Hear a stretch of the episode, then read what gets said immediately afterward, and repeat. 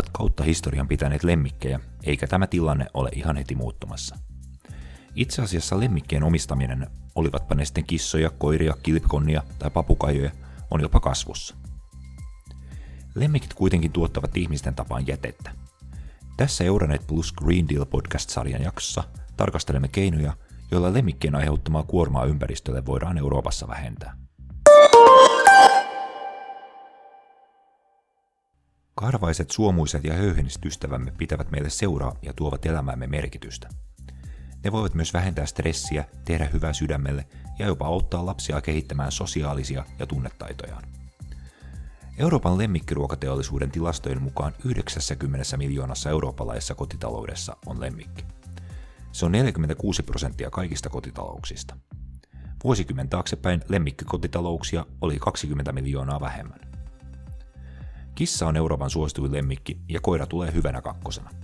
Ehkä kaikkein ilmeisin lemmikkeihin liittyvä jäte ovat koiran kakkapussit, joita yhä useammin löytyy myös muualta kuin mihin niiden pitäisi päätyä.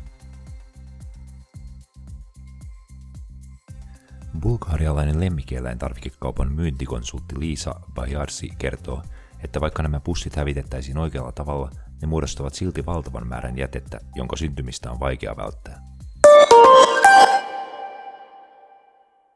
Имаме on olemassa erilaisia pusseja koiran jätösten keräämiseen. Jotkut niistä ovat biohajovia, ja esimerkiksi maissista valmistettujen pussien sanotaan jopa toimivan lannoitteena.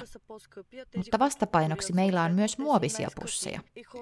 Hyvin usein ihmiset valitsevat juuri muovipussin, koska ne ovat halvempia. Kaikkein kalliimpia ovat tietysti lannoitteena toimivat pussit eivätkä ihmiset mielellään poistu mukavuusalueeltaan. He eivät osaa ajatella, että hankkiessaan lemmikin heidän olisi käytettävä hiukan enemmän rahaa suojellakseen ympäristöä. Muoviset kakkapussit ovat kuitenkin vain yksi lemmikkeihin liittyvä ympäristöongelma. Lemmikkien ruoka on pääasiallisesti lihaperäistä, erityisesti yleisimmillä lemmikkieläimillä eli koirilla ja kissoilla – on arvioitu, että noin 10-20 prosenttia maailman lihantuotannosta käytetään lemmikkien ruokkimiseen. Bukarestin yliopiston eläinlääketieteen laitoksen professori Mario Codreano kertoo. Lemmikit tässä kohtaa eri ensisijaisesti kissat ja koirat ovat petoeläimiä. Proteiinien saaminen on siis avainasemassa. Se on tärkeää eläimen aineenvaihdunnalle ja ruoansulatusjärjestelmän toiminnalle. Tämän tyyppinen korkeaproteiininen ja paljon energiaa sisältävä ravinto tuottaa paljon enemmän saasteita kuin mikään muu ruoka, olipa sitten luonnollista tai tuotettua. Koirien ja kissojen lemmikkiruuan tuotannolla on siis korkea saastuttamisaste. Se on vähintään sama tai usein jopa monta kertaa suurempi kuin ihmisruuan kohdalla, ja verrattavissa jopa muihin raskaasti saastuttaviin teollisuuden aloihin. Koirat ja kissat tarvitsevat kuitenkin punaista lihaa, voidakseen hyvin, muistuttaa kroatialainen eläinlääkäri Tamara Ferrari, jolla on 30 vuoden kokemus lemmikkieläimistä. Kada pričamo o psima i o mačkama, to je jedna ogromna količina hrane koja je bazirana na mesu. Koirien ja kissojen kulutuksen kohdalla puhutaan valtavasta määrästä eläinperäistä ruokaa, ja kaikkihan me tiedämme, kuinka paljon resursseja tuhlataan tällaisen ravinnon tuotantoon. Lihantuotanto vaatii valtavia maa-aloja, Metsiä hakataan pelloiksi, joissa kasvatetaan rehua naudoille ja siipikarjalle, joista sitten tuotetaan ruokaa. Siipikarjan kasvatus on näistä toki ekologisempaa, minkä vuoksi meidän pitäisi korvata naudan lihaa kalkkunalla ja kanalla.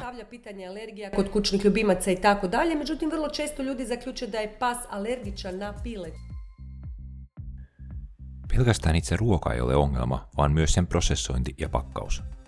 Pakkauksesta syntyvä jäte voitaisiin välttää, jos lemmikkien ruoka valmistettaisiin kotona itse, kuten professori Codreanu toteaa. Tähänkin liittyy kuitenkin ongelmia. Hrana, respectivă cu un înalt conținut energetic pe linie proteică cu conținut proteic ridicat va genera o poluare mult mai mare decât orice altă hrană obținută fie de cale naturală, fie că vorbim... Tätä näkökulmaa ajatellen kotona valmistettu ruoka on ehdottomasti vähemmän saastuttavaa. Valmistaminen on vain hirvittävän aikaa vievää. Tämän vuoksi kotona olevien kumppaniemme eli lemmikkiemme ruoka on tyypillisesti kaupallisesti valmistettua, käsiteltyä ja kehitettyä huippuunsa asti. Syynä on juuri omistajien ajanpuute. Paras tasapainoisin ja korkealaatuisin ruoka löytyy kotoamme, kuten ihmistenkin tapauksessa. Kuitenkin kaikki raika- raaka-aineet tarvitsevat lämpökäsittelyn. Tähän kuuluvat tärkeimmät proteiinilähteet ja lisäksi esimerkiksi peruna, riisi ja muut ainesosat. Raaka-aineet myös pilantuvat nopeasti verrattuna siihen, kuinka kauan kaupalliset tuotteet säilyvät hyllyssä. Esimerkiksi kasvis-, liha- tai kalaateriat, joita voisimme valmistaa kotona kissoillemme tai koirillemme, alkavat hyvin nopeasti pilaantua. Tästä syystä olemme lähes pakotettuja turvautumaan kaupallisesti tuotettuihin ruokiin. Din hrană doar din sursa de origine animală. Deci, invariabil, când vorbim de hrana animalelor de companie, vorbim de proteină de origine animală, matematic. Nu le putem transforma în animale, în pacienți sau în specii vegetariene. Mutta onko lemmikkien pakko saada liharavintoa? Italialainen Amiplanet on yritys, joka valmistaa kasviperäistä lemmikkiruokaa. Vuonna 2002 perustettu yritys oli aikanaan ensimmäinen, joka lähti lähestymään lemmikkien ruokaa tästä näkökulmasta. Vaikka Amiplanetista onkin tullut kansainvälinen menestys, ei se kuitenkaan ole onnistunut vakuuttamaan asiakkaita kotimarkkinoilla, kertoo yrityksen vientijohtaja Stefano Schettini.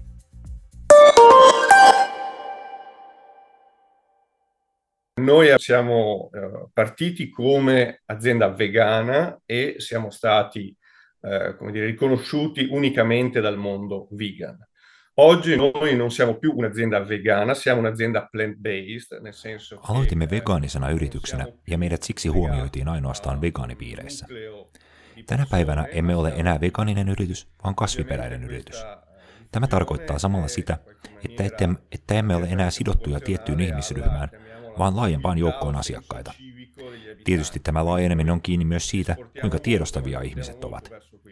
Tästä syystä viemme tuotteita paljon sellaisiin maihin, jotka ovat vuosien aikana menneet eteenpäin ympäristövastuullisuudessa, kohti eläinten kunnioittamista ja henkilökohtaisten valintojen ymmärtämistä.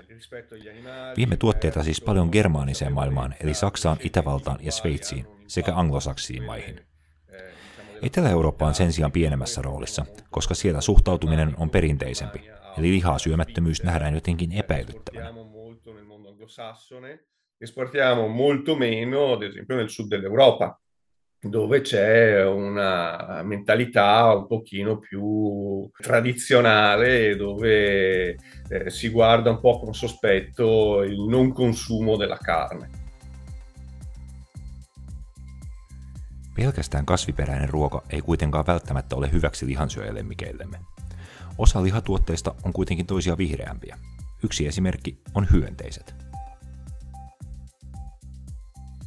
Suomalaisen lemmikkiruokavalmistaja Alvarpetin missio on minimoida koirien hiilitassun jälki. Markkinointijohtaja Hanna Lemmetti kertoo, mistä kaikki sai alkunsa. Me perustettiin Alvarpet vuonna 2020 juurikin tämän mission takia, eli minimoidaksemme koirien hiilitassun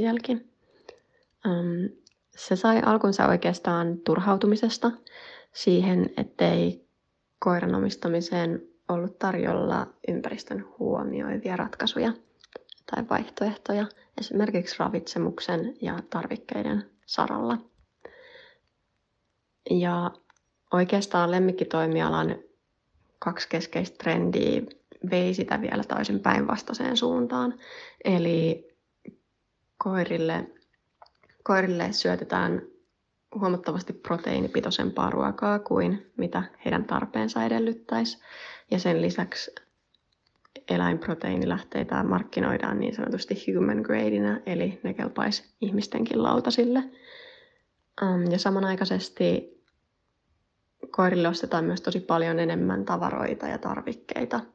Ja nämä kaksi trendiä yhdessä ja yhdistettynä koirien suosion ja siis määrän kasvuun ylipäätään on merkittävästi kasvattanut koirien ilmastokuormitusta. Joten me haluttiin tehdä asialle jotain ja me haluttiin tarjota se ympäristön huomioiva ratkaisu.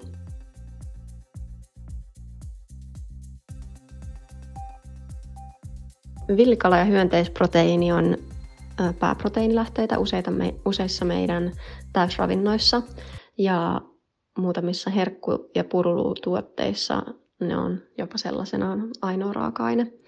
Ja me ollaan valittu juurikin villikala ja hyönteisproteiini sen takia, että ne on koirille tosi ravinteikkaita raaka-aineita sekä ympäristön näkökulmasta hyvin kestäviä.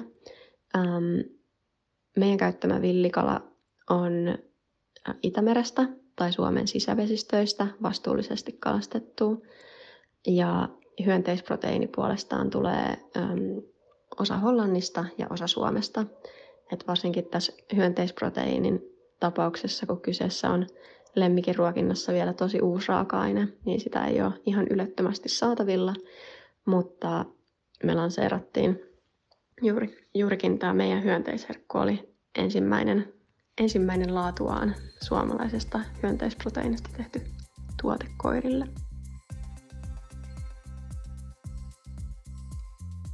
Haasteita tulee vastaan oikeastaan meidän toimintaketjun jokaisessa vaiheessa. Ähm, lemmikkitoimialalla ympäristö keskeisenä kriteerinä on vielä niin uudenlainen, että me ollaan jouduttu tekemään tosi monia asioita ensimmäistä kertaa ja from scratch sen sijaan, että otettaisiin eri tuotantokumppaneilta niitä valmiita ratkaisuja, niin jouduttu luomaan ja innovoimaan uutta esimerkiksi pakkausmateriaalien saralla ja ihan jo sen läpinäkyvän tiedon, että mikä minkä asioiden ympäristövaikutus on, niin ollaan jouduttu tekemään paljon ekstra työtä sen eteen. Um, ehkä tässä yksi keskeinen haaste on myös saatavuus raaka-ainepuolella. Um, kuten tuossa mainittiin, niin me käytetään paljon villikalaa ja um, muutenkin villeä raaka-aineita, kuten riistaa meidän tuotteissa. Ja siihen keskeisesti kuuluu se, että tätä raaka-ainetta ei ole todellakaan rajattomasti saatavilla ja sellainen tietynlainen sesonkiluonteisuus ja niin luonnon armoilla oleminen sen tuotteen saatavuuden kanssa voi aiheuttaa liiketoiminnan jatkuvuudelle sit omia haasteitaan. Ähm, samanaikaisesti yksi haaste ympäristön huomioivaan toimintaan on myös hinta. Et nämä meidän käyttämät raaka-aineet on usein kalliimpia kuin mitä sitten ne äm, kategorian halvimpien tuotteiden raaka-aineet on. Joten vaikka monet koiranomistajat on totta kai sitä mieltä, että olisi kiva syöttää koiralle ympäristöystävällisiä tuotteita, niin onko siitä sitten valmis maksamaan niin paljon enemmän? Lemmikkien ilmastotassun jälki voi siis olla suuri. On kuitenkin muistettava, että lemmikkien pito on ollut ihmiskunnan ikiaikainen tapa, eikä siitä ole tarve kokonaan luopua. On vain löydettävä keino tehdä siitä nykyistä ympäristö- ja ilmastoystävällisempää. Kiitos kun kuuntelit.